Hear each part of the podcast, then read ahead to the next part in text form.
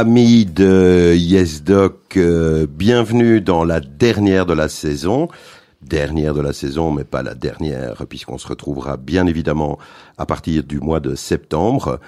Et aujourd'hui, avec... Toujours les mêmes. Toujours les mêmes. Ah, Maëlle. Coucou Maëlle. Je me suis encore incrustée. Coucou. Comment ça va Ça va et toi On est cool. On est très cool. On est cool. Et notre Olivier qui nous fait la technique, qui nous pédale à la technique. Alors aujourd'hui, nous recevons une très jolie jeune dame. Que Le tu vas mettre mal à l'aise. Non, mais non, ça va. Le docteur Emmanuel Katz qui vient nous entretenir de la parentalité. Alors, c'est une émission qui est dédiée aux parents aujourd'hui, puisqu'ils vont se retrouver, j'espère, dans tout ce que Emma va nous raconter. Salut Emma. Bonjour, bonjour. Ravi d'être là. Hey, ravi de t'avoir avec nous. Merci d'avoir accepté notre invitation euh, aujourd'hui. Euh, ça fait un certain temps qu'on a essayé de t'avoir et là, ça y est, clac boum, nous y sommes et c'est avec énormément de plaisir. Voilà, Merci, merci. voilà. Alors, Emma, euh, l'habitude dans cette euh, émission regardée, écoutée par, euh, je pense qu'on est à un million de diffusions maintenant par euh, par émission. Euh, L'habitude, c'est d'abord de découvrir notre délicieuse invitée. Or, tu es aujourd'hui cette délicieuse invitée. Tu vas nous raconter un petit peu comment tu es arrivé à la pédiatrie et puis pourquoi la parentalité te, te chipote, pourquoi ce virage vers quelque chose qui est finalement beaucoup moins clinique, mais évidemment très important. Voilà, le micro est à toi. Alors, euh, oui, c'est vrai que euh, au départ, c'est pas la médecine que je devais faire, c'était plutôt le droit. J'étais euh, très orientée contre l'injustice, très militante, euh, très engagée. Bon, à 8 ans, c'est facile d'être engagée. Et puis petit à petit, me rendant compte que les dissertations étaient très compliquées à faire. Donc que- à 8 ans, tu faisais des dissertations. Non, à, à Menteuse. 14-15, quand je j'ai été en latin grec et que j'avais de très mauvais points en latin, en grec, en français. et bon, il y avait une heure de maths semaine, et là j'étais beaucoup plus douée. Ah ouais. Euh, je euh, me suis dit que dans le fond, c'était pas euh, la section littéraire, argumentaire qui m'irait mieux, mais plutôt les, les choses plus scientifiques. Donc, euh, j'ai euh, fait en fait, comme je m'étais orientée plutôt en sciences humaines, j'ai beaucoup rigolé mes deux dernières années à l'école, et donc j'ai fait une année à Cato ensuite Oh, pour bonne me, maison, ça. me- bonne maison, Merci. distance fixe, distance fixe, euh, 48 heures de maths semaine, euh, avec Oui, des gens va. bizarres et méchants en Ouais, non, allez, je suis un ancien, Ah c'était oui. fantastique, on s'est éclaté là. Bon, j'ai fait, j'ai arrêté vite, j'ai fait quelques jobs étudiants et puis j'ai commencé la médecine euh, l'année suivante. Euh, en pensant faire dentaire et puis ensuite je suis j'ai continué en médecine. T'as bien fait entre nous, soit dit. hein. Et puis euh, tout sauf la pédiatrie parce que les enfants ils nous voient, ils pleurent, on n'a rien fait, euh, ils se mettent à pleurer, ils sont pas raisonnables. Et puis d'un coup euh, un prof parce que j'ai très peu été au cours de médecine, c'est quelque chose qui me plaisait pas tellement. Euh, mais par contre, le cours de pédiatrie fait par Monsieur Casimir, quand même, Ah ouais. l'idole de notre jeunesse. C'est quand même, on dirait un film, Non, mais c'est pas un film Giorgio. un prof fantastique qui nous parlait pas d'éléphants blancs comme on dit, c'est-à-dire de choses qu'on voit jamais, mais vraiment de choses qui allaient nous arriver, euh, m'a donné vraiment envie de faire la pédiatrie. C'était simple et en même temps la clinique était pas très riche, mais il fallait être très très fort pour la déceler. Et, et en même temps, il y avait beaucoup de, de psychologie, de, de oui, de d'émotions. Et donc voilà, j'ai beaucoup aimé euh, faire ce choix. Je peux te dire un truc? Ouais. T'as vraiment bien fait de choisir la pédiatrie. tu es dans ton truc là. Tout à fait. Eh oui. C'est alors c'est vrai que euh, j'adorais les choses euh, hospitalières. Hein, j'ai toujours aimé ça. Euh, euh, J'aimais travailler. En fait, j'adorais la néphro, hein, les maladies rénales. J'ai fait une spécialisation en, en néphro, mais j'adorais par-dessus tout la pédiatrie générale. Et en fait, dans un service de pédiatrie, avoir 46 bronchiolites et trouver un qui n'était pas une bronchiolite et qui était une pathologie cardiaque, par exemple, était euh, quelque Un chose pour moi de voilà. Je suis quelqu'un de très stressé. Hein. J'ai été élue dans ma faculté, pas que sur le stress. J'étais drôle aussi, même si là je suis très sérieuse. Mais j'ai été élue une des étudiantes les plus stressées. Euh, euh, et j'ai choisi un des pires métiers en fait. Ouais, ouais, ouais. une Pour des pires spécialisations. Euh, Un voilà. challenge, Donc euh, c'est vrai que c'était une vie la vie hospitalière était passionnante. Mais j'ai voilà, était, était passionnante, très très forte en émotion.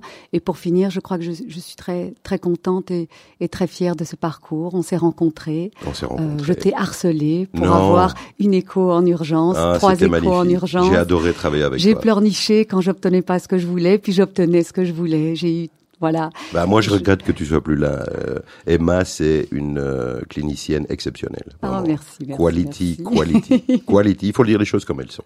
Merci, Ok. merci. Ok, alors donc la pédiatrie, et puis Alors, j'ai euh, donc en fait, euh, j'ai quand même passé un gros épisode de ma vie qui m'a qui a orienté tous mes tous mes toutes mes suites. Euh, en fait, je, je, je suis devenue maman assez jeune en formation de pédiatrie, c'est-à-dire j'étais enceinte en première année de formation.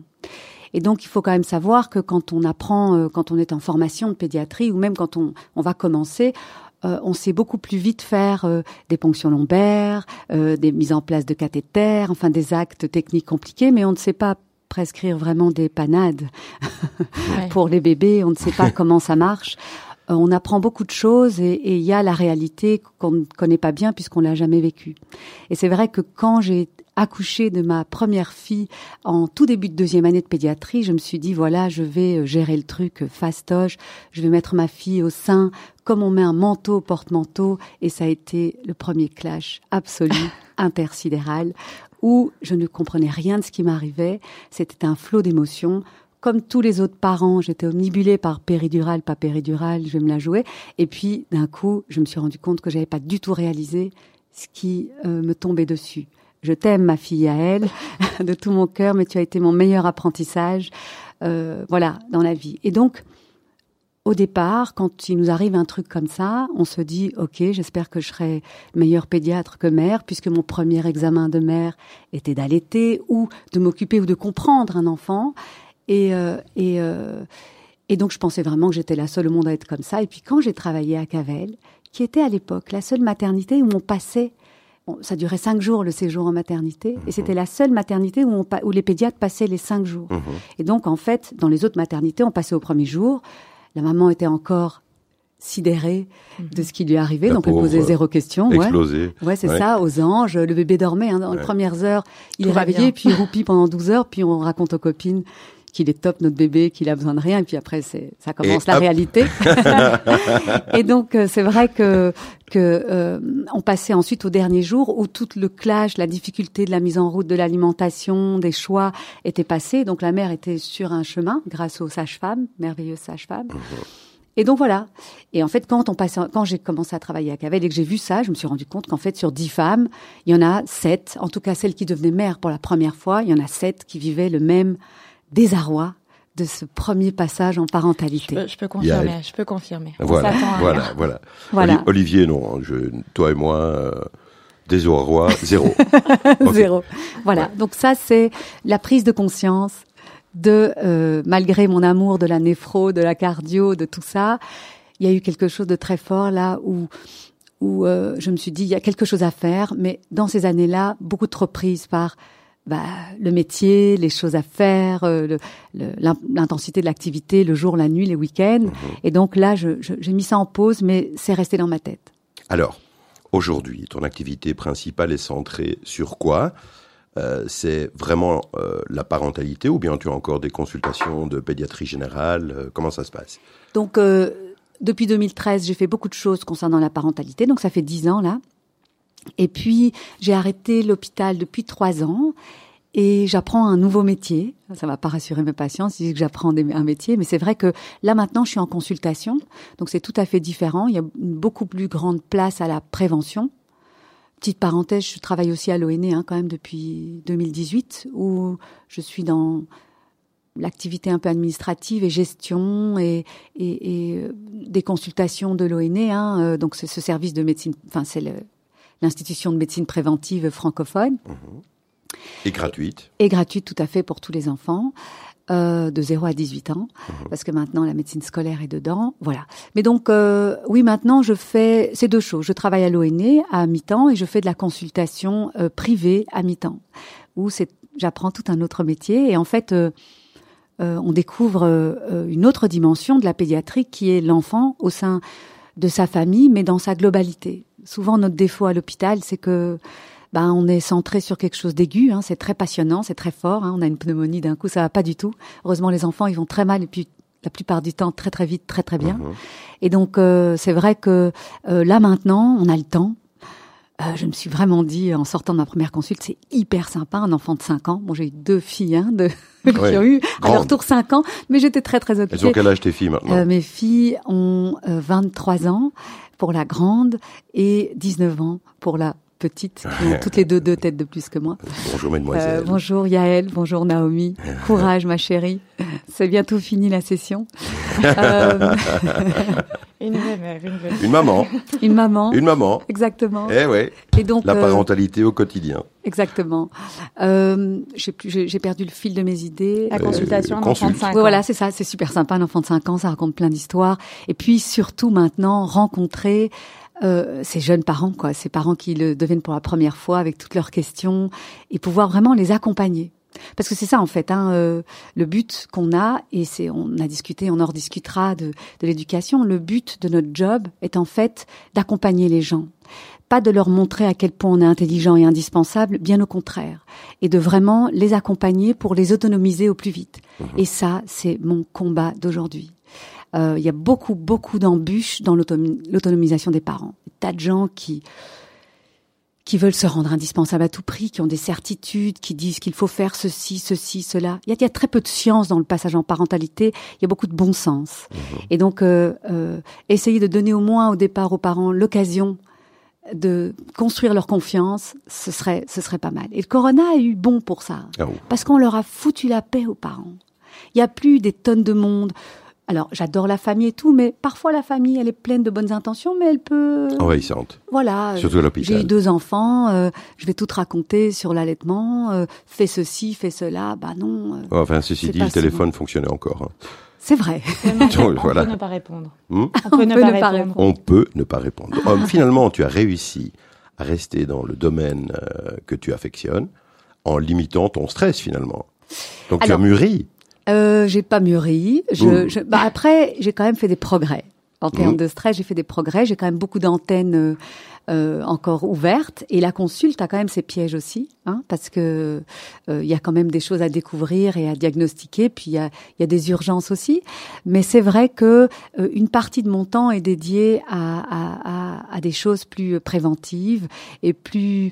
J'ai, j'ai notamment euh, fait ça euh, depuis 7-8 ans. En fait, j'ai voulu un peu euh, sortir des frontières de l'hôpital. Et depuis 7-8 ans, j'ai commencé... Les hôpitaux m'ont un peu tourné le dos, puis après ça, ils m'ont plus du tout tourné le dos. Mais au tout début, on, on m'a dit, oui, qu'est-ce que tu veux faire? J'ai j'ai voulu euh, euh, faire des choses pour les futurs parents un peu à l'américaine. Euh, et donc j'ai mis en place dans des endroits qui n'étaient pas du tout conformes, comme le, le salon Baby Boom par exemple. Donc j'ai été à l'heure des médecins pour qu'ils m'engueulent pas, pour que j'ai le droit de le faire et tout ça. Et ben là, on a voulu en fait sortir des frontières de l'hôpital et mettre des, des, des professionnels euh, de sources sûres, désolé, euh, euh, euh, au sein de ce genre d'activité pour un peu dispenser de l'information euh, euh, de sources sûres. Et Mais donc tout on a ça, tu vas y revenir tout de Ouais, suite là, c'est très très bien. Mais je pense qu'on a une bonne information concernant euh, Très complet. notre euh, Emma, Yael. Bah, ça donne envie d'en savoir plus. Mais oui, chouette job que tu fais là. Ouais. Et ça doit être euh, très gratifiant parce que je suppose que tu as Ah une ouais. relation avec les parents qui doit être exceptionnelle. ah c'est fantastique. Là, et t'es en pas en train prénatal juste aussi. t'es pas juste en train de soigner des gosses là, tu tu tu Ah coaches, ouais, ouais. tu coaches là en fait. Ouais, ouais, Ok. Magnifique. On va parler de ça dans un instant, mais, mais, puisque nous sommes euh, déjà à la fin de la première partie de cette émission, tu nous as concocté deux morceaux musicaux. Euh, eh bien, tu peux nous en parler, pourquoi, et on va passer le premier, et ensuite, on va rentrer dans le vif du sujet. Alors, de quoi s'agit-il, cher docteur? Ah, je parle. Alors, je sais pas lesquels vous. Donc, le premier morceau. Ils sont là tous les deux. Ah voilà. Ils sont là tous les deux. Donc, euh, j'ai j'ai mis Harry Styles parce que ma fille aînée est fan et que on a été au concert à Amsterdam il y a une semaine et que j'ai été habillée tout de rose vêtue avec un chapeau à paillettes que j'étais très contente parce que tout le monde était habillé comme ça Une plume? Et hum, Non, je pas de plume. pas de plume pour Emma. Ok. et, et on a dansé et je l'ai trouvé beau et ma fille était juste euh, en transe et c'était bon d'avoir comme ça. Ouais, et pour finir, il est pas si mal, quoi. Je sais pas du tout ce qu'il dit Donc, dans ses chansons, mais il est sympa. donc euh, Har- Harris, Ah, Styles. Harris Stad. Style. Style. Si I'm S, sorry, en fait. my dear. Harry Style. il y a un Style, Eh ben, on démarre avec ça. Alors, je vous rappelle, euh, amis euh, de cette fantastique émission, que vous êtes en effet sur YesDoc Radio Judaïka, que vous nous retrouvez deux fois durant la semaine, le lundi à 16h, le mardi à 20h et en podcast sur euh, Apple Podcast et sur Spotify. À tout de suite après Harry Style.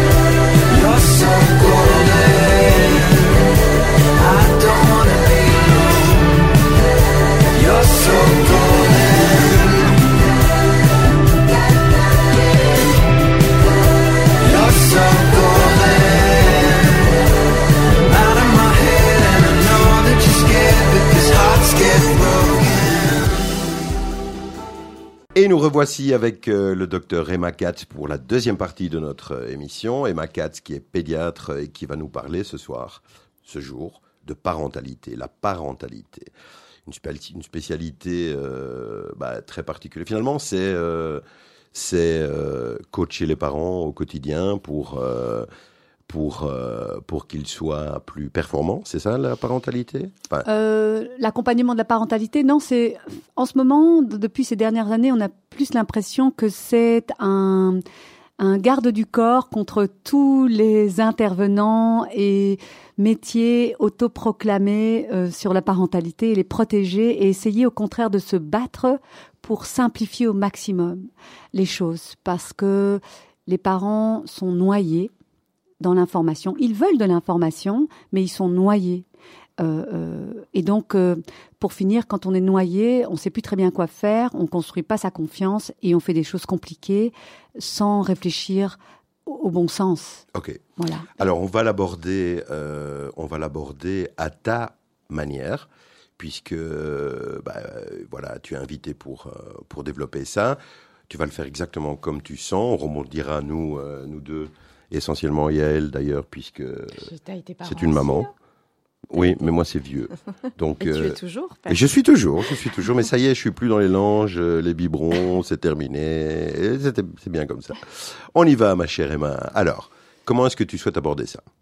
Ben, en fait, euh, c'est surtout quand on devient parent, c'est vraiment apprendre à s'informer, euh, s'informer, mais surtout être euh, euh, conscient des, des sources d'information. Euh, il faut lire, il faut poser des questions, il faut s'interroger, il faut aussi parler ensemble. Donc le, le, le, le couple, euh, que ce soit un homme, une femme, deux hommes, deux femmes, solo, avec en tout cas des copilotes dans la famille. Euh, il faut vraiment euh, chercher à, discuter ensemble parce que c'est une c'est une période qui va être très particulière. C'est une période que qu'ils vont vivre qui est inédite, qui est formidable. C'est pas du tout un calvaire, au contraire, ça rajoute une dimension à la vie formidable. Mais euh, on va passer d'un état d'équilibre, comme on devient parent plus tard maintenant, un état d'équilibre qu'on connaît bien, on est bien installé dans sa vie, on a yoga lundi, mercredi à ceci, à d'un coup un déséquilibre, quelque chose d'assez bizarre, euh, qui peut parfois être mal vécu, et puis à un moment donné, on retrouve un nouvel équilibre à trois, et puis quand on aura un, un quand on aura un deuxième enfant, ben ce sera à quatre, à cinq, etc. Et c'est important de, de, toujours dans ces moments-là euh, s'écouter, et, et, surtout, euh, j'ai comme ça quelques phrases clés euh, que je donne aux, jeunes parents euh, euh, quand ils viennent dans le cabinet, c'est écoutez, essayez de, de trouver des solutions aux choses que vous ne comprenez pas plutôt que de faire des diagnostics. Je leur dis aussi que chaque fois qu'ils pensent qu'ils auront tout compris, il y aura quelque chose de nouveau. J'adore quand des parents me disent, euh, il a 12 jours, hein, le gamin, euh, d'habitude, il fait pas ceci ou cela. Madame, il a 12 jours. Quand elle aura 18 ans et qu'elle vous piquera votre voiture, euh, on en discutera de l'habitude. Mais là, maintenant, il y a que des choses nouvelles qui, qui, qui apparaissent. Euh, je dis aussi qu'il y a, comme je l'ai déjà dit tout à l'heure, il, il, y a très peu de science dans ce domaine et, et, beaucoup de bon sens. Et puis je dis aussi, chaque fois qu'on vous propose quelque chose, que ce soit les professionnels ou la famille, les amis, vous dites oui à tout le monde. Vous perdez pas d'énergie à négocier, puis vous faites ce que vous voulez à la fin. je crois que c'est Je crois que c'est le meilleur conseil qu'on puisse donner. Exactement. Moi, je retiens qu'on t'a piqué ta voiture. ça doit être ça. Voilà. Ça, c'est en termes d'éducation. Pas bien, Yael. Pas bien. Et, mais il y a différentes enfin, formes de parentalité. J'imagine que tous les parents sont différents. Donc, qui va venir consulter en premier lieu? C'est des gens qui sont en souffrance Ils sont envoyés ils Alors, sont... non, pour le moment, je pense que si on mettait une consultation parentalité, passage en parentalité, les gens viendraient pas.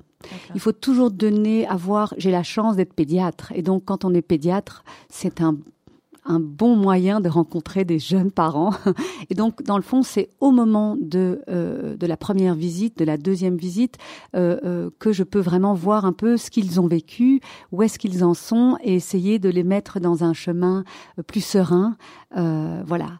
Et c'est vrai que j'ai aussi toute une démarche avant la naissance, hein, qui se développe plutôt pas mal, maintenant même au sein des hôpitaux et notamment euh, à Delta, hein, euh, sous couvert d'une grosse étude que j'ai fait pendant quelques années avec euh, avec les maternités de, de plusieurs hôpitaux.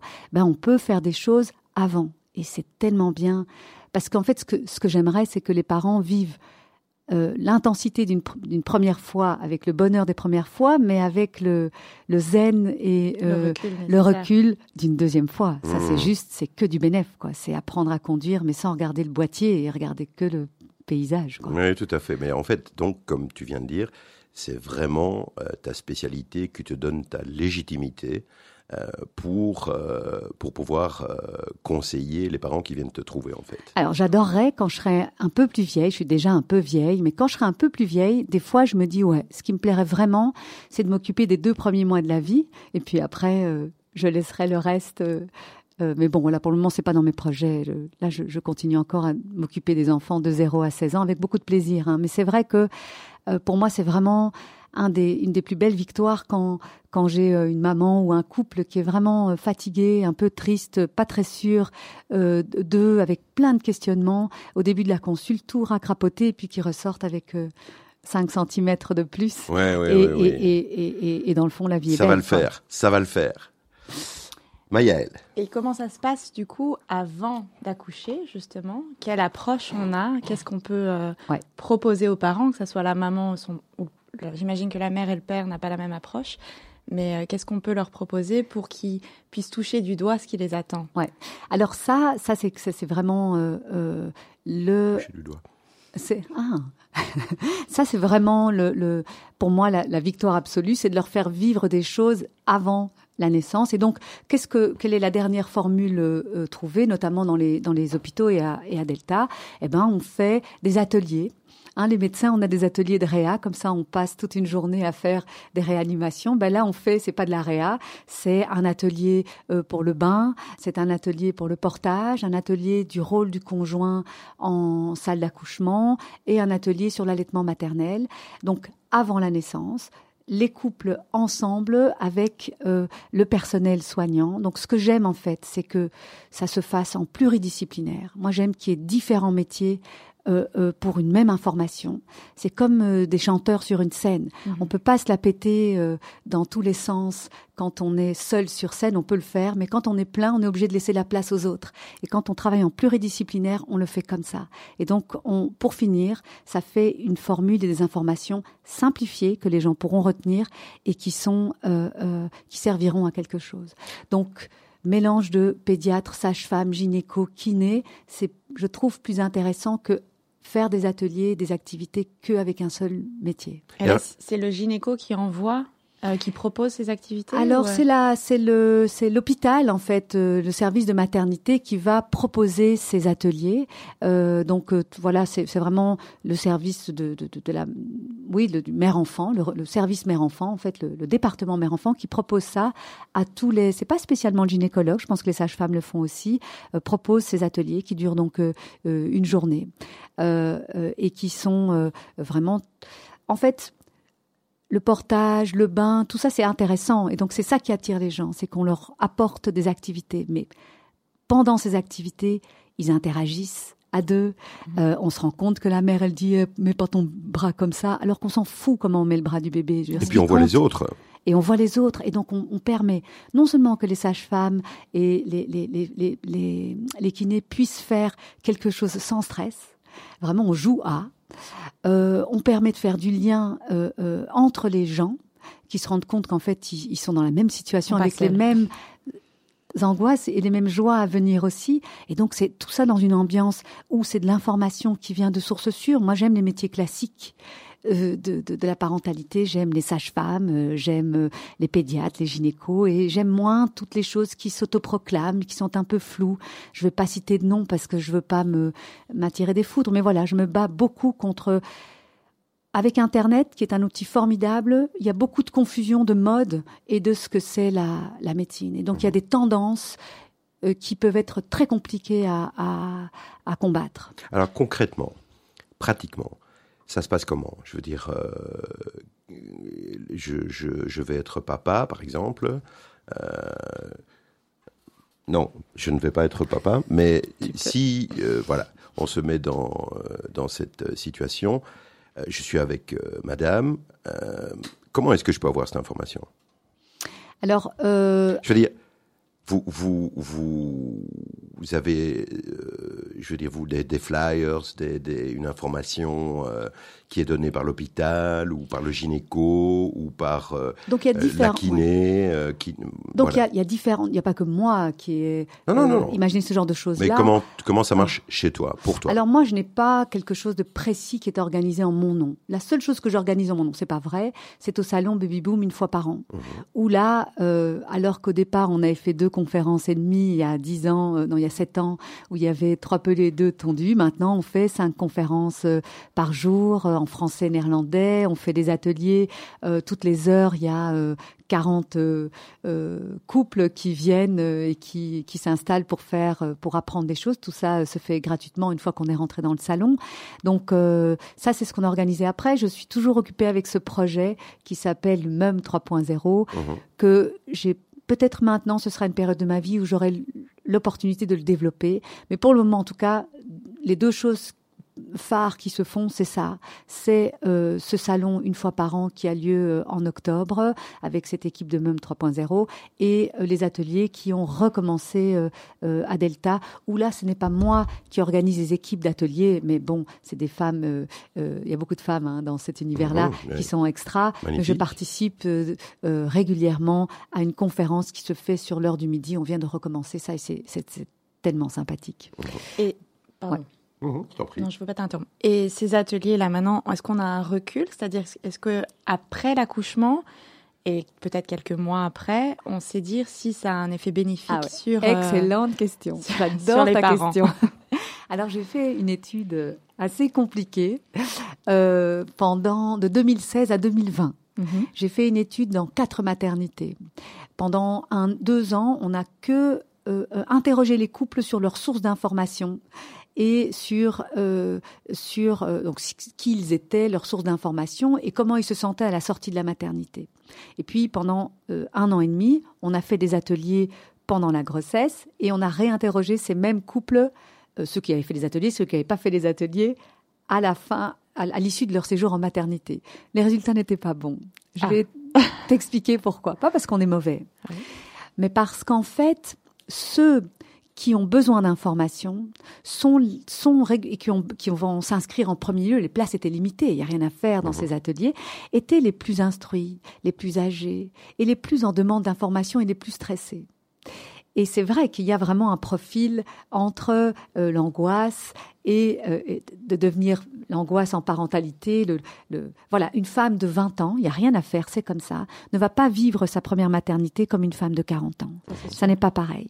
Je ne dis, il n'y en a pas un qui est mieux que l'autre, hein, euh, euh, euh, mais la femme de, de 40 ans va être beaucoup plus, va beaucoup plus intellectualiser les choses et va beaucoup plus. Et donc, quand on intellectualise et qu'on complexifie les choses, et c'est pour ça que j'en reviens à mon combat de toutes ces pseudo-spécialités, tous ces gens autour des parents qui rendent la situation encore plus compliquée qu'elle ne l'est, eh bien, ils n'aident pas les parents. Un exemple ou deux quand même, pour bien comprendre de quoi il s'agit. C'est quoi euh, Ah bah c'est- alors, je vais te cet un environnement Un exemple ou deux. Un exemple, le, le gros défaut, c'est de donner des diagnostics. De les parents cherchent des diagnostics. Intellectualiser, c'est par exemple vouloir une raison à un pleur. Eh ben, c'est beaucoup plus compliqué. Et pourtant, les études ont montré beaucoup plus d'effets bénéfiques d'ai- d'aider à accompagner les parents en leur disant trouvez des solutions. Il pleure votre bébé, mais c'est transitoire. Hein, cette période de 3 à 6 semaines de vie là, qui est parfois très compliquée. Eh ben, il y a beaucoup plus d'effets à euh, accompagner le parent, à lui dire bah tiens-le comme ça, porte-le comme ça. C'est dur, je te comprends. Je te dis pas que c'est rien, mais mais fais comme ceci, comme cela, plutôt que de changer de lait pour un lait hypoallergénique ou de donner de l'oméprazole ou de faire des choses compliquées.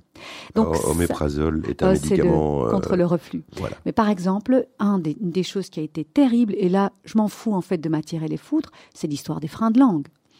Donc, je ne sais pas si tu es au courant qu'il y a eu maintenant, depuis quelques années, euh, euh, on enlève des freins de langue qu'on appelle Ah oui, postérieurs. oui, oui, oui, oui, oui, oui, oui. postérieurs. Il y a les freins de langue antérieurs, La donc ce sont les, les, les petits machins, euh, des, des petits replis de peau qui font que la langue du bébé est vraiment scotchée sur le, le, le, le bas de la bouche et qui va donner des difficultés d'allaitement, de ceci, de cela. Soit. Et puis il y a le frein de langue postérieur qui est extrêmement controversé. Moi-même, je reconnais, je suis peut-être un peu orientée cartésienne, mais je ne l'ai pas bien capté.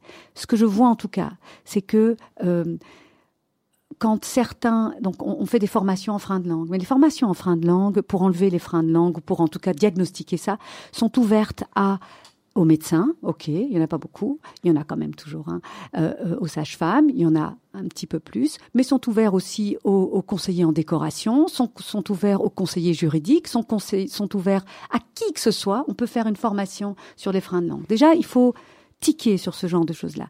Et puis, dans le fond, dans des sites comme ça, vous avez des parents en détresse. Vous voyez, la petite Lou, elle a trois semaines, elle pleure tout le temps. euh, je ne sais pas ce qu'elle a, docteur et tout. Puis il est trois heures du mat, puis j'ouvre Internet.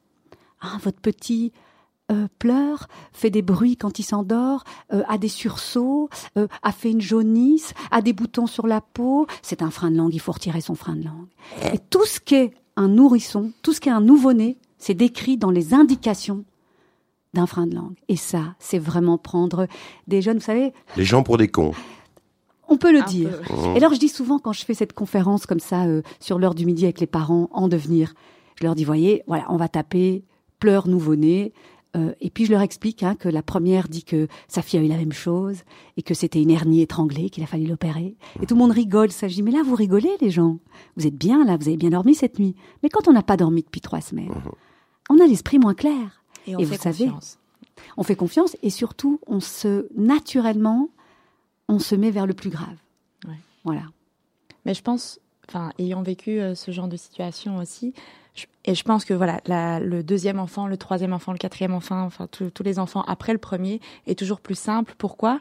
Parce que on est rassuré de savoir que ce qui va se passer ce qui, s'est- ce qui se passe, ce qui est difficile, un jour ça s'arrête. est transitoire. Et Exactement. donc je pense que Et qu'on l'a pour vécu. revenir sur ce que, ce que tu disais, la seule chose qui compte, c'est vraiment de rassurer les parents Ouais. et de leur dire faites-vous confiance. Voilà, je je pense- dis, enfin, il est rose. Ok, on pige pas ce qu'il a, le bébé. Il est rose. Il a bien mangé. Mhm. Il a fait pipi. Il joue. À la rigueur, le caca, on s'en fout parce que des fois, ils font moins caca avec l'allaitement Ouais. maternel. Il y a tellement peu de déchets qu'ils font que du pipi. Donc, il est rose. Il a bien mangé. Il a fait pipi. Il est interactif, votre bébé. Vous savez quoi? Il n'y a pas de température. Allez, so- ah, soyons fous, prenons la température. Il n'y a rien de tout ça? Il pleure, c'est pas Je grave. pige pas, madame, ce qu'il a. Pétons-lui euh, le frein de langue. Non, hop. pas. Allez, hop. Ah non, je crois que je vais tomber de ma chaise. Donc voilà. Eh ben, on ne sait pas ce qu'il a. Vous savez quoi? C'est pas grave. Vas-y, ça va passer. Mais, Mais- oui. C'est dur à vivre. Hein. Euh, euh, c'est dur, un bébé C'est qui dur à entendre, peut-être C'est pour les parents dur, qui sont qui en détresse euh, et qui Ouais, sont fatigués, ouais. c'est pas facile à entendre. Mais je vous en prie, cherchez, ne cherchez pas des diagnostics. Trouvez-moi des solutions. En fait, c'est ça, le coaching. Ouais. C'est vous- super coach. Mais oui, non, non, oui, oui, bah oui, mais et en Oui, plus mais- avec ton sourire, euh, Mais est-ce tu dois que, passer comme une lettre à la, à la poste. hein. mais est-ce que la difficulté, par, parfois, je, j'imagine, c'est que bah, il y a deux intervenants avec cet enfant. Ouais. Donc il y a le père et la mère, avec chacun leur certitude Ouais. et leur façon de faire. Comment on gère ça? On n'est jamais certain du père. hein. Alors, c'est. Je te dis, hein, il y a- Il paraît. parce que euh, arrête avec tes histoires de certitude. hein. Enfin, j'ai rencontré ta fille et dit on est sûr du père. Ah ouais, je, je sais Ton pas si fils t'as vu le fils, mais alors là, c'est... Oui, c'est juste. Mais euh, c'est formidable en fait une équipe. Euh, bien sûr, ils sont différents et c'est important dès le départ de dire à la mère souvent, c'est hyper important qu'elle laisse faire le père, même s'il n'a pas les mêmes gestes, même s'il n'a pas les mêmes idées. Eh bien, ça va permettre à l'enfant que pour une même situation, il y ait possibilité d'avoir différents points de vue. Mhm. Eh ben, ça s'appelle stabilisation des émotions. Donc c'est très très important. Et, et c'est vrai que euh, très souvent, je- comme j'ai un discours, je crois, extrêmement euh, euh, cartésien, extrêmement simple, on fait des démonstrations simples, on détricote toutes ces fausses croyances, gentiment, hein, sans dire euh, Mhm. euh, comme l'autre qui vous dirait « Vous n'avez pas encore enlevé son frein de langue alors qu'il a déjà trois mois ?» J'imite bien, hein Ouais, c'était bien, C'était pas mal. Donc, donc c'est vrai que en simplifiant, c'est comme pour les vaccins. Pourquoi faire quand les gens sont anti-vax Pourquoi faire des discours compliqués? Pardon, mais tu me parles. de- C'est quoi la rougeole? Tu me parles de la. T'es contre la rougeole C'est quoi la rougeole? On commence par la première question en fait à poser. Tu prends une décision en matière de santé pour nos enfants. De quoi on parle? Qu'est-ce que tu fais? Tu développes euh, tout ce qui peut se passer avec une rougeole? Ouais, gentiment, gentiment. Ah, je savais pas. Et très vite, en fait, les choses se disent. Donc, c'est la même chose dans un couple. C'est important qu'ils forment une équipe, qu'ils fassent pas un concours de compétences. Ça n'a aucun intérêt. Et c'est beaucoup plus intéressant qu'il y en ait un qui aille roupiller pendant que le bébé pleure et, et- et que l'autre fasse euh, le job.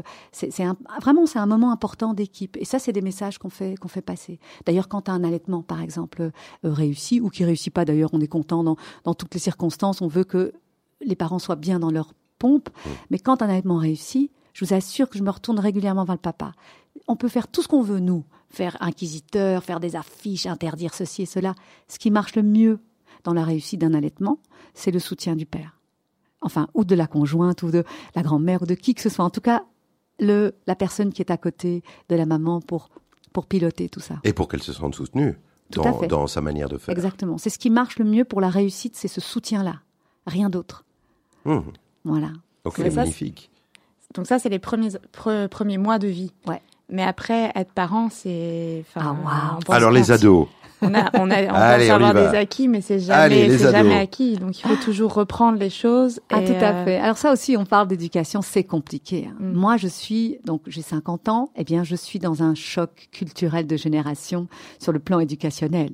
Moi, c'était genre, termine ton assiette, tu vas dans ta chambre, quoi, file dans ta chambre. Ici, on est dans la discoloration, mettre les, euh, on, on propose à l'enfant. on- on- on- on- Alors, il faut trouver un juste milieu dans ce, dans tout ça. C'est compliqué.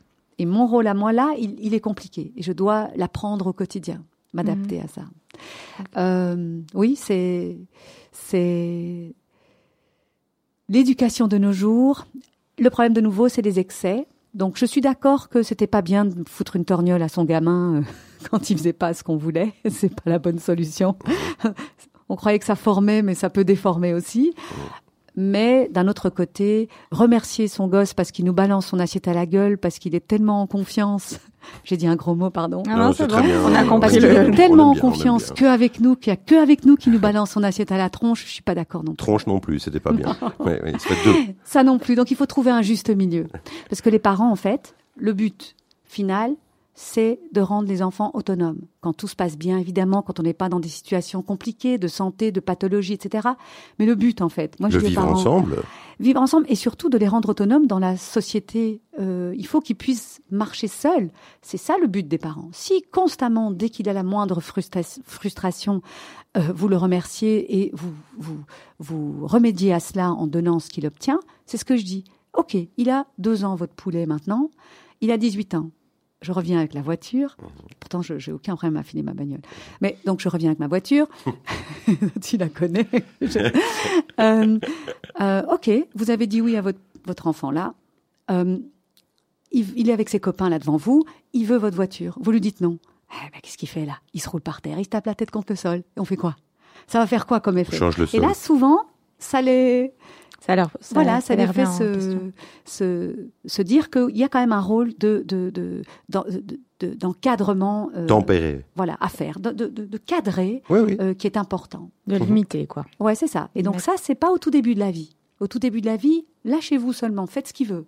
C'est important. Plus vous allez faire, vous allez répondre aux appels d'un tout petit bébé, et plus vous allez le, il va se rendre compte qu'il y a des gens qui sont là pour l'aider quand il a un problème. Mais par contre, notre discours change de mois en mois. On va pas du tout dire la même chose. Et ça, c'est très perturbant pour les parents aussi. On dit des choses à, à zéro, à une semaine de vie. On dit plus pareil à trois mois, ni à neuf mois, ni à deux ans, ni à, etc. Donc, on, on change notre discours et l'éducation, progressivement, prend, prend le pas. Mais pas au tout début de la vie, mais après. Alors ton ton lien avec les parents, j'imagine, euh, du coup, devient quelque chose de fort. Est-ce que tu as l'occasion aussi de consulter les parents avec leur enfant? Euh, j'ai pas bien saisi là. Ça veut dire, est-ce que parfois, quand tu organises tes consultations avec les parents, est-ce que l'enfant est là? Ah oui, Tout le temps. Voilà. toujours. Mais il m'arrive parfois, il m'est arrivé Non, parfois. mais je te parle pas juste des bébés, hein. Par Ah oui, exemple, oui, les plus bien sûr, les grands, bien euh, sûr. Parce que bébé, euh, il est là, il est pas là. Je veux dire, c'est bien, mais Ouais. les plus grands. Oui, tout à fait. Comment comment est-ce que tu envisages à ce moment-là la Alors, consultation ce qui est donc là simplement donc en fonction des âges, tu as tu as un ado, tu vas poser des questions différentes, tu vas un peu vérifier. Parfois ils font sortir les parents, parfois pas. Et je dois reconnaître que ça, eh bien, ça fait partie des choses que maintenant j'apprends le plus parce que je l'ai moins fait à l'hôpital, je l'ai moins fait euh, plus grande. Ce qui est clair, c'est que je donne des conseils. Alors que parfois mes enfants à moi me marchaient sur la tête, donc faut quand même rester. faut dire on est des êtres humains quand on fait ce qu'on peut. Et j'essaye de nouveau de de de de- d'apprendre aux enfants à, à être conscients que les parents sont pas là, même si on est un peu ringard, euh, euh, sont là pour pour les guider. Et j'apprends aussi aux parents d'un autre côté à apprendre à faire confiance à leurs enfants. Donc c'est un peu un mélange des deux. Mais on grandit aussi en tant que parents. euh, Exactement. Auprès de nos enfants. Tout quoi. à fait. Mais on évolue. beaucoup de choses. On Voilà. évolue, on change. Enfin bon, voilà, on a tous les deux, enfin tous, tous ici, on a ce, Ouais. ce, ce même vécu. Euh, Au fur et à mesure euh, de l'évolution des enfants, on est obligé, nous, d'évoluer. C'est-à-dire, non, euh, ce que moi j'ai vécu avec mes parents, par exemple, euh, bah, j'ai pas envie de, de, de réitérer les mêmes trucs parce que je pense que ceci va être mieux que cela. Voilà. Donc, il y a aussi l'expérience euh, qu'on a vécue soi-même et, et avec l'interaction que toi tu proposes, certainement, euh, certainement que les gens arrivent avec leur expérience, qui t'en parlent, et toi à ce moment-là, tu peux peut-être leur dire ça oui, ça non. Oui, on essaie de mettre un autre point de vue. Quand ça bloque, en tout cas, on essaye de mettre un autre point de vue. Mais je dois reconnaître que pour les plus grands, j'ai pas tellement, on voit moins les enfants plus grands. C'est encore fort pour des, des raisons de, pathologie aiguë que je vais voir les grands. Mais quand on a ces occasions-là, c'est des consultations extraordinaires. De voir comme ça euh, euh, des, des, des jeunes euh, qui, qui, qui sont occupés à devenir des adultes et qui, avec qui il faut négocier, qu'ils ils argumentent, ils font que, pour finir, eux vont se bonifier, mais ils ne savent pas encore. On va quand même y arriver. Mais les parents aussi grandissent quoi avec eux. Et ça, je trouve que c'est quelque chose de fantastique à voir. quoi. J'ai eu vraiment dernièrement une consultation comme ça où j'ai vu une, une- une- une jeune fille qui était extrêmement bien dans ses, dans ses chaussures et la maman n'en avait pas conscience. Et c'était extraordinaire de faire prendre conscience à l'une et à l'autre qu'elles se trompaient, puisque l'une voulait un peu étouffer l'autre, on va dire ça comme ça. Et c'était à la fin, c'est une sensation que je connaissais pas. C'est pas la même chose que de traiter une bronchiolite, c'est pas la même chose. Mais réussir comme ça à faire une connexion entre deux, oh, c'était top. C'était Ouais, vraiment ouais. top. Oui, on sent la joie là, ça doit vraiment Ouais, être. Bon alors, euh, euh, on va arriver, euh, on va arriver à l'issue de l'émission. On a encore un petit peu de temps. Euh, moi, je reviens sur euh, ce qui m'intéresse parce que je pense que bon, c'est vrai que les parents euh, rament un peu au début et puis après, euh, euh, Ils voilà, il y a les uns, les autres. mais l'adolescence, c'est quand même un moment qui est assez particulier. Euh, comment est-ce que toi tu abordes les choses? Quels conseils tu pourrais éventuellement donner aux parents ou, aux- ou aux jeunes d'ailleurs? Et voilà, on t'écoute là-dessus.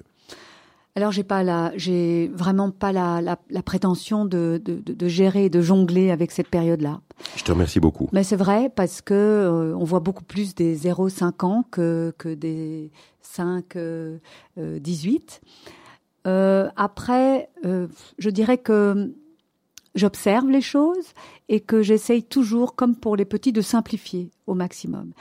Et parfois, on fait sortir les parents, parfois, on fait pas sortir les parents.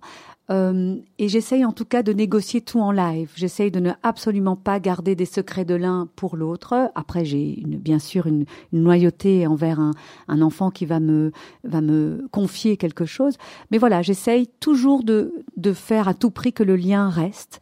Euh, et vous savez, il y a des familles qui ont comme ça la culture du sport ou la culture où, tout fonctionne très très bien. Et les, enfants ont l'air d'être très bien là-dedans. Et puis il y en a d'autres où c'est vrai qu'il y a des grands clashs. Et, et j'essaye, je je crois que j'improvise à certains moments. Et quand je sens que je tourne en rond, comme là maintenant, par exemple, dans ma réponse à la question, eh ben, j'essaie de me faire aider par des personnes qui se réveillent, euh, qui au petit-déj se réveillent euh, et font euh, et voient des adolescents. Donc voilà, on essaye une première phase et très vite je me fais aider quand je me sens pas à l'aise dans, un système ou quand il y a vraiment une souffrance qui est là. Mais donc concrètement, pour les consultations, il y a un, un espèce de round d'observation où C'est important ça, les gens tu doivent écoutes, montrer. Tu, Ouais. tu écoutes, tu écoutes, tu te fais une première idée, et puis, euh, et puis, et puis à ce moment-là, tu peux commencer à véritablement coacher. Tout à fait. C'est en fait on fait on fait.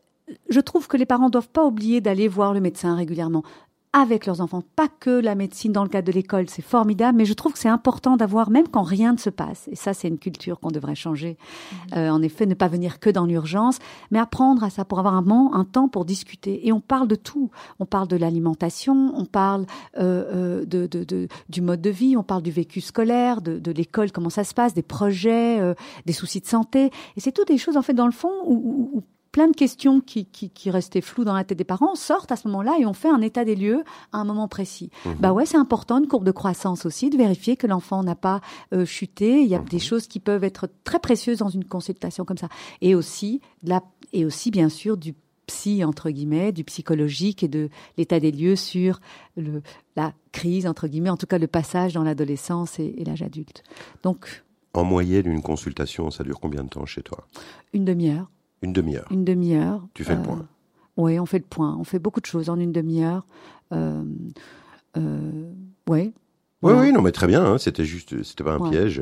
Et tu revois les gens pour voir comment ça s'est passé, Tout à fait. pour euh, éventuellement recadrer, remettre sur les rails, Tout à fait. Ah oui, donc ou bien tu- dire bravo. quand tu quand tu fais une consultation, euh, en général, quand tu fais une journée de consultation, tu as associé à cette journée une demi-journée. Pas, de- pas systématiquement, mais la tendance, c'est que tu, quand tu travailles une journée, tu as une demi-journée de, de, de travail à côté sur bah, des résultats euh, qui ont été demandés ou, ou des, des échanges avec les parents ou un, un suivi, un follow-up. Donc, tu as quand même chaque fois ça. Une journée de consulte, c'est une journée et demie de, de, C'est important de revoir les gens aussi pour euh, euh, les conforter quand ils ont bien fait? Euh, en tout cas, c'est important de dire aux gens qu'ils ont bien fait. Mhm. Et c'est important de dire aux gamins qu'ils sont top. Et c'est important de d'essayer de, oui, d'être positif. Oui, je trouve ça tellement gai. Les gens ils râlent tout le temps, souvent.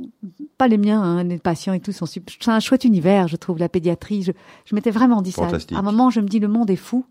Mais quand je vois euh, un papa qui sort du boulot, qui est dans la salle d'attente et qui est occupé à répéter tous les différents types de dinosaures dont je suis incapable, Triceratops, là il a dit le monsieur, il était 18h30, et il est occupé à expli- à expliquer calmement à son enfant, ça c'est le Triceratops, ça c'est le ceci, je trouvais ça. Ça, Dans ce vie. monde où on Et- hurle quand on traverse le, si on a le malheur de de laisser, de pas laisser passer le cycliste. Oui, c'est vrai. Ah oui, ben, voilà. ça, on en parlera dans une autre émission. Euh, mais ça, c'est la vraie vie. Hein. Non, Je- mais j'aime bien les cyclistes. Ah hein. oui, oui, bon, de temps en temps aussi. Euh, mais je les aime bien, Knock. Donc finalement, la, Euh, la difficulté, c'est euh, c'est de mettre des limites, mais en même temps de donner confiance à l'enfant. Donc, euh, Ouais. Enfin, je sais pas s'il y a des outils pour ça, mais euh, Les enfants, ils ont la chance, ils ont beaucoup de bon sens, beaucoup plus que les parents. Euh, il faut, en tout cas, dès qu'il y a moyen, leur parler, leur dire. c'est la communication. extraordinaire comme un petit bébé de neuf mois. On lui dit, tu exagères, euh, ça suffit maintenant. Il faut, ils sont là d'un coup, le truc se capte et ils Ah regardent, ils écoutent et ils sont fâchés. Donc c'est extraordinaire comme un enfant de 14 ans, 15 ans peut comme ça avoir un discours et je vois des parents qui découvrent. Donc c'est pour ça que c'est important ces moments-là. Donc pour les enfants, eux sont souvent beau- plein de bon sens. Bon, ah, il y a des moments où pas, tout petit c'est un peu aussi. voilà. Exactement, c'est des, des, preuves- des signes de bonne santé, tu Oui. sais. Un enfant Mhm. compliqué, quelque part, c'est des signes de bonne santé aussi. Mhm. Emma, euh, on arrive au bout là, à ce coup-là. Euh, C'est passé vite. Hein. oui, c'est passé vite parce Il y a que encore voilà, plein de choses c'est- à dire. c'est un chouette moment et, et puis on s'aime bien, il faut le dire Ouais. aussi. Et, euh, Et quand j'aurai, si j'avance dans mon projet à moi, Tu hein, reviendras chose, je nous- reviendrai vous parler. Mais évidemment, évidemment. Si tu as, alors je voudrais euh, que tu laisses des take-home messages pour nos, pour euh, ceux qui nous entendent, les enfants, les parents. Euh, voilà, quelques petits mots là pour clôturer cette émission. Qu'est-ce que tu leur dirais? J'ai Ouais, pas, pré- pas, pas Ouais, préparé. J'ai sorti toutes mes punchlines. Ouais, non, c'est mon petit côté. On peut euh, répéter certaines choses. On peut répéter. Euh, on peut répéter vraiment l'importance du bon sens, l'importance de profiter des bons moments, la non-importance de comprendre tout ce qui se passe. hum, Et ça, au important. contraire, je crois que le fait de ne pas comprendre tout ce qui se passe rajoute beaucoup de charme à la situation de devenir parent, que c'est une merveilleuse aventure, que ça rajoute une dimension à la vie formidable, mais qu'il faut avant tout, euh, oui, se faire confiance. Euh, voilà, très peu de science, beaucoup de bon sens, Et de confiance. et s'entourer comme il faut. Et ceux qui vous entourent, généralement, plus ils veulent se rendre indispensables, plus ils ont des certitudes, et plus il faut s'en méfier. Hum, bravo, ça c'est vraiment, ça c'est un gentil Oui. mot de la fin. Qu'est-ce qu'il a dit euh, Oui, Cyrulnik, il avait dit une phrase comme ça. Plus vous avez des cer- je pensais que c'est moi qui l'avais inventé, parce que je l'ai dit aussi sans savoir qui l'a dit. Plus vous avez des certitudes, moins vous avez des compétences. Hum, Magnifique. J'adore. Oui, mais oui, oui, Ouais. est un génie, euh, notre Cyrulnik. On on a eu l'occasion d'en parler avec d'autres invités. Emma, merci mille fois. C'était euh, Merci. c'était super chouette, Ouais. en fait. Euh, c'était super chouette d'abord de t'avoir. C'était super chouette euh, d'envisager cette nouvelle manière, finalement, de de- d'envisager d'être parent et, et ce type d'accompagnement. Euh, Peut-être euh, un petit mot. Tu reçois où?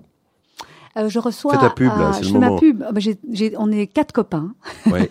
Donc, euh, euh, à, la, à la rue Gabriel, près de l'ancien Cavel. Ça s'appelle la clinique Gabriel.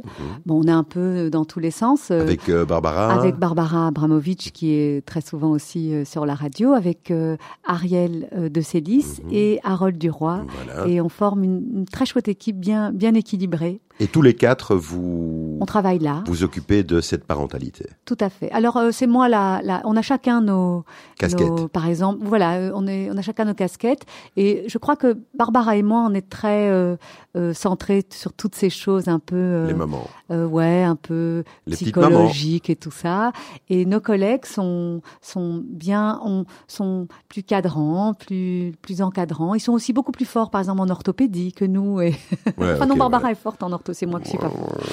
Ok, merci, merci Emma, c'était vraiment très très bien. Super. Merci d'avoir été avec nous. Euh, on va passer à ton deuxième morceau musical. Alors, ça c'est quoi? Et Alors. pourquoi que? Alors pourquoi que? D'abord, j'adore cette version de Feeling Good de Muse. Et j'ai, je suis chanteuse quand même. Hein. Ça, je rajoute une, une couche là à mon arc. Mais je suis chanteuse et j'ai commencé quand j'étais jeune, euh, après avoir fait les, les, tu sais, les revues de médecine et compagnie. Mhm. Eh ben, j'ai été recrutée par des copains à l'époque pour faire du jazz. Ça. Donc c'était un, or- un orchestre de jazz. Et, et donc, euh, Feeling Good, c'est quand même euh, Un jazz. top morceau, j'adore. Voilà. Et euh, en même temps, Muse, je- c'est un des, des moments formidables d'un dîner collecte de Bête à Vive où j'avais pu euh, chanter cette chanson Chouette. avec un vrai ingénieur du son et tout. Et alors, euh, voilà, c'était un moment euh, très très chouette. Donc j'aime beaucoup cette chanson. Et puis dans ma vie de, de famille, ça, ça a été une chanson qui... Extra. Merci Emma. Euh, merci mille fois. Merci Maëlle. Merci Olivier. C'était la dernière de la saison. On se retrouvera en septembre, mais n'oubliez pas qu'en juillet-août, vous aurez droit aux rediffusions. On va vous concocter les meilleurs et ça va être aussi des moments de plaisir. Bonnes vacances à tous, plein de bonnes choses, que tout se passe bien et on se retrouve en septembre. Ciao Au revoir.